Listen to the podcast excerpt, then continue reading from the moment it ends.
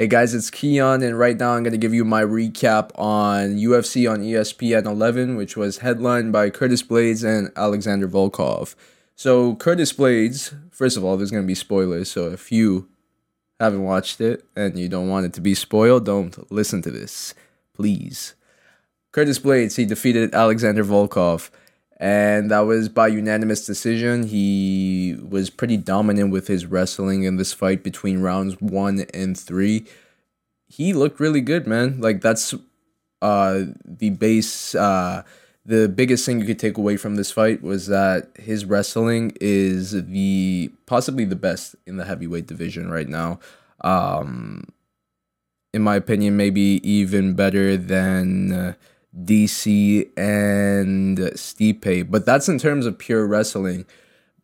But you know what? I may have to retract that statement because there is a but, and that was shown in this fight. And that was uh, in rounds four and five. Alexander Volkov was the fresher fighter. Uh, Curtis Blaydes, he was fading away, and Volkov was pressing forward, connecting with strikes. He even secured his own takedown. That was bad. Curtis Blaydes uh, fading away in those rounds. Round five, I could have gave it to him. He was a little bit more competitive, but overall, Volkov was uh, the fresher fighter near the end of the fight, and that could be a dangerous thing for Curtis Blaydes, man. Like, he's gonna be in more five-round fights in the future uh, for his career now because he's a top contender at this point. Um, he has to work on that. He definitely has to work on his cardio, and in my opinion, he has to work on his stand-up defense. He was getting picked apart a lot in this fight, uh, especially in round four, and there were many times where I just I was cringing. I was scared that he was going to get knocked out, you know, or he was going to get caught with something because he's done it before, and I still get that feeling. Uh, I still had that feeling in this fight with Alexander Volkov. So in my opinion, he needs to uh, work on cardio and stand-up defense, and I think he's gonna be really good because his his wrestling right now is just insane. It's so it's such a pleasure to watch. Like the the way he keeps, and his ground and pound too, man. Like he brought back his elbows that he finished Alistair Overeem with in their fight. When was that? Like a year year ago or two years ago, and he brought that in this fight. I'm surprised that Volkov didn't get knocked out. So good for Volkov for uh, staying in there and also uh, winning rounds four and possibly rounds uh, five to some people. Uh, but Curtis Blaydes, man, between uh, rounds one and three, he he looked really good, and he did survive near the end. So I have to give it up for Curtis Blaydes in this uh, for this performance, and I can't wait to see what's next for him, especially with the heavyweight division finally moving forward with uh, Stipe and D C finally fighting, which I'm really excited excited about. Um, let's move on to the co-main event, and that was the fight between Josh Emmett and Shane Burgos. Oh, wow. What a fight. Like, it was so crazy. Like, um, rounds one and two, it was competitive, I would say that. Uh, first of all, Josh Emmett, he totally, like, wrecked his um, leg. I think uh, his corner said he tore his A C L or something like that. Yeah, right fifteen seconds in, that happened, and he still won this fight, which is crazy, first of all. Secondly, uh, the action started picking up in the second round near the end, where they were just trading shots, and Josh Emmett was uh, c- connecting with some big shots uh, in this round as well. I would probably give it like rounds one to Shane Burgos. Round two was really close. Honestly, rounds one and two were a toss-up. They were very competitive. But round three was absolutely, first of all, it was all Josh Emmett. Secondly, I can't believe the shots that Shane Burgos took in this round, man. These are shots that most people would go down easily to. You know, it was uh, it was wild. He he went he got knocked down twice in this round, but he didn't go out, man. And honestly, what, Josh Emmett, he has shots that put people out, and you could really tell in the Apex Center with no crowd that every shot he throws is with bad intentions, man. And you know what? Credit to him, man. Credit to him after the fight for being like, all these reporters, everyone, they don't respect me. Uh, they count me out for these fights. And let's be honest, like a lot of people do. I, I do. I, I'm I'm not going to lie about that. He's thirty-five years old. Um, but he only has two losses, first of all. Like that's that's pretty good. But you, you just expect him to lose these fights because the U F C puts him against names that they kind of want to accelerate forward. Like right now he's in a spot where they feed him up-and-comers, um, but they need to feed they need to feed the veterans to Josh Emmett, man. Like, Josh Emmett is impressive. He's been in some impre- he's had some imp- really impressive performances, but this was probably his best fight to date and a uh, candidate for fight of the year, in my opinion. So, really good fight by uh, performance by Josh Emmett, and really good heart by Shane Burgos throughout this fight, because he looked good early on, but man, he was taking a lot of damage near the end. But honestly, really fun fight. I recommend you watch it on Fight Pass if you have that. Then we have uh, Raquel Pennington. She defeated uh, Marion Renault. It was a stand-up battle for most of the fight, uh, clinching. Where Raquel Pennington, she's just uh, she's a master at that. You know, nine times out of ten, she's gonna beat you in that position, and. Uh, It was competitive early on, and then um, Marion Renault, she began to fade near the end of the second round, and round three was all Raquel Pennington, and I guess it was enough for her to win the fight by unanimous decision. It was a good fight. Like, it wasn't the the greatest, but I'm happy that Raquel Pennington got her win, because uh, Tecia Torres, is that is it her wife or is it her um, fiance, her partner? She also won as well, and she was on this card in the preliminaries. We'll get to that fight, which was a really good fight in my opinion, like much better. Um, but it's good. It's good that they both got wins. Like, can you imagine if only one of one of them got a, a win and then the other one lost? Like, it, it must suck. Um, but when, when both of them win, it's like awesome. I I can only imagine how shit it must be when, like, you know what? I think the worst possible situation is for them to for one of them to win and then the other one to lose. If both of them lose Uh, on the same night, then they could kind of console each other. But if one wins and then one loses, it's like it's a mix of emotions on the night. It's crazy. Anyways, respect to them for both winning on this night. Uh, there was also Belal Muhammad versus Lyman Good. That was also a very fun fight. It could have been the fight of the night had Josh Emmett and Shane Burgos not happened on the same night.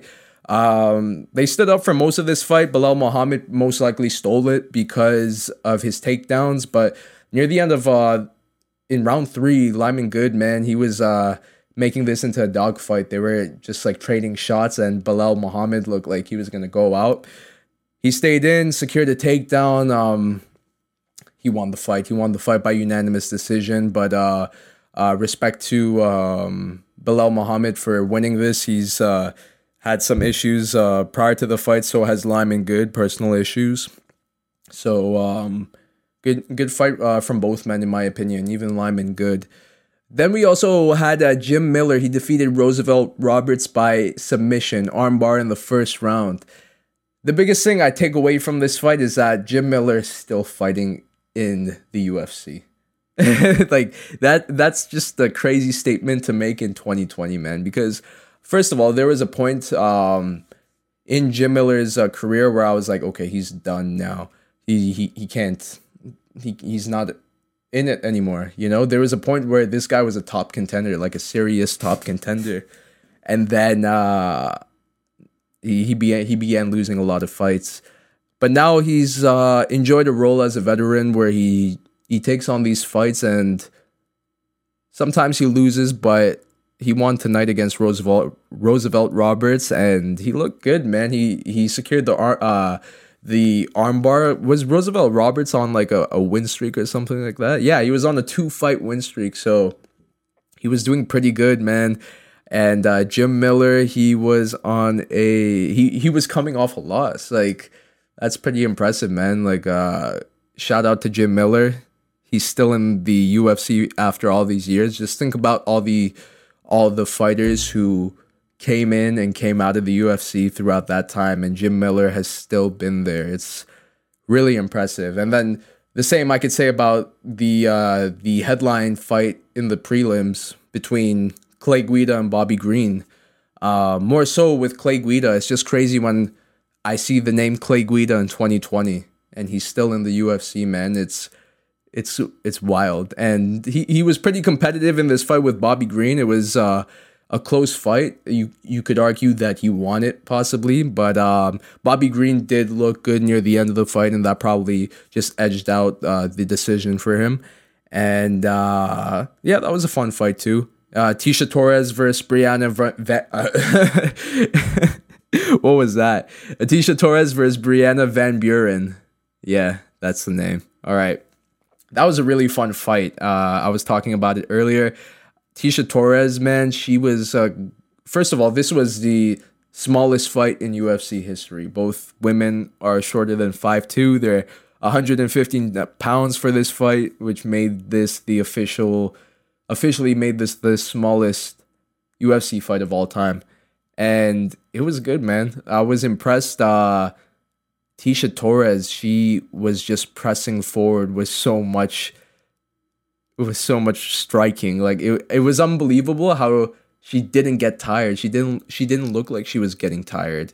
You know, like most people would gas out with the amount of volume she was throwing against Brianna Van Buren. And man, shout out to Brianna Van Buren as well, because me- most people would just crumble under pressure that Tecia Torres was uh, pushing, but uh, Brianna stayed in there. She was trying to win the fight in the clinch, but it just wasn't enough against Tecia Torres. Um, she looked really good in this fight, so shout out to her for winning. Like I said, shout out to both Raquel and Tecia for winning their fights. We also had uh, Marc-André Barriault, who defeated Oskar Piechota. Both men were on three-fight losing streaks, so basically this was a fight to determine who keeps their job with the U F C. And Marc-André Barriault, man, he's Canadian, so shout out to him. He's my fellow Canadian brother. And uh, oh my God, this guy, if he fights like this in his future fights and continues to win, we have a serious contender. And that, uh, I think what we're seeing right now, I'm going to call it right now. And maybe I'm wrong, but I think I, I called it when it happened with Matt Brown, when he was on his three-fight losing streak, and then he won um, he won his uh, fight against, it, it was against someone else, but they it was in a similar situation to fight for your job. And after Matt Brown won that fight, I was like, okay, he's gonna he's gonna go off now. Like he, this wasn't good, but he's gonna go off, and he did. I call the same thing for Marc-André Barriault, man. His striking, his pressure, it was just it was crazy. Once again, um, he wasn't tiring out. He was continuing continuing to press forward, and Oskar Piechota obviously had no answer for this, and he almost got finished in the first round, but it ultimately ended in the second round. Um, very good performance for Marc-André Barriault. I'm excited to see uh, his future fights. And then speaking of Canadians, we also had Jillian Robertson. She defeated Courtney Casey by submission, rear naked choke uh, near the end of the third round. And it was a fight that she didn't even need to finish because she was dominating from rounds one to three with her wrestling. Courtney Casey, she had her moments on the feet, but Jillian Robertson, man, um, I'm excited. Oh, shoot. I'm excited for her, too, because um, she's only twenty-five years old, first of all, and she has some losses here and there. But I see, the thing is, when I see young fighters like this lose early in their career, I don't I don't think it's a bad thing. I actually think it's a great thing. I look, I look at them like early Max Holloway losses, and we see how great his career turned out. Do I think uh, Jillian Robertson can become a contender and possibly a champion? A contender, yes. I will definitely root for her to become a champion because she she's an exciting fighter, man. Her uh, ground game obviously has just developed so much. She trains with Dean Thomas in Florida, it was. I'm excited to see her future fights too. I think she... Uh, She's going to become a serious contender in the flyweight division very soon. She's only twenty-five, like I said, and there's just so much potential with her. So it's exciting to see these two Canadians just, they're coming out right now, and we haven't had this in a long time. If you're a C- Canadian M M A fan, you you know it's just it's been a while since you had a certain pride for fighters. You know, I, I see a lot of potential with these two. That's why I'm just really excited with them. Um, the first three fights of this card, I actually did not watch. So I didn't see Justin Jane's forty-one second knockout against Frank Camacho. I also missed uh, Lauren Murphy's win against Roxanne Modafferi, which is a shame because I like Roxanne Modafferi. It sucks how she always gets close to becoming like a contender or just fighting for the belt or becoming a champion. And she's just, she always falls short, man. It's it's a shame. I like Roxanne Modafferi. She's just so positive and she really enjoys fighting. So I really hope we get to see a Bisping type of story with her one day where she just randomly becomes a champion. I didn't I didn't see the Austin Hubbard versus uh, Max uh, Rohskopf.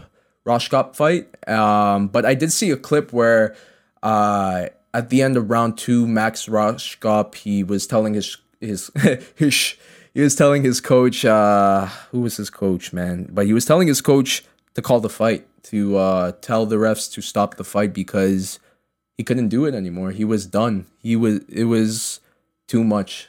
He said, "I can't do this," and um.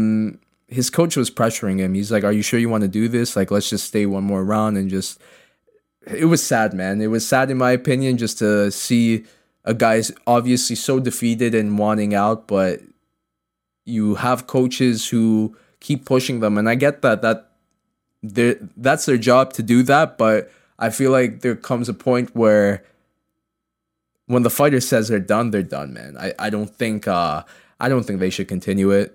Um, so good, good on uh, Max for actually going to the ref himst- himself and telling the ref, "I'm out. I'm not gonna do this anymore." But um, what I took, a, what I took from this moment specifically was kind of just um, intertwines with fighters like Jim Miller and Clay Guida, in that there are different types of people when it comes to fighting and when it comes to just. Uh, Uh, combat sports in general, and there are the fighters who can take the hits and aren't afraid to press forward, and they are the ones who take these hits and they're just like, man, I can't do this anymore, this is way too much. And uh, I've heard those stories before. I've heard those stories with so many fighters where they faced adversity in a fight and they just immediately said, man, this is way too much. And it's a sad realization for some people, but that's why I always have to respect fighters who keep pushing, man. You know, it's hard. This It just goes to show you how hard this sport is. This isn't like basketball or soccer. You're actually getting hit. You know, your body is being affected. And that's what I mean when I say it takes a certain type of person to be a fighter. And when you have fighters like, for example, C M Punk. You know, he's not the most skilled fighter, but in the end of the day, he went inside a cage in front of millions of people and he fought. And uh, just thinking about that myself, that scares me. Like, I could not do that. I think that take that in itself takes so much to do, in my opinion. Um, that's why I give respect to these fighters, regardless if they are winners, if they are losers. Even if they lose their fights, their failures are bigger than most people's successes, if that makes any sense.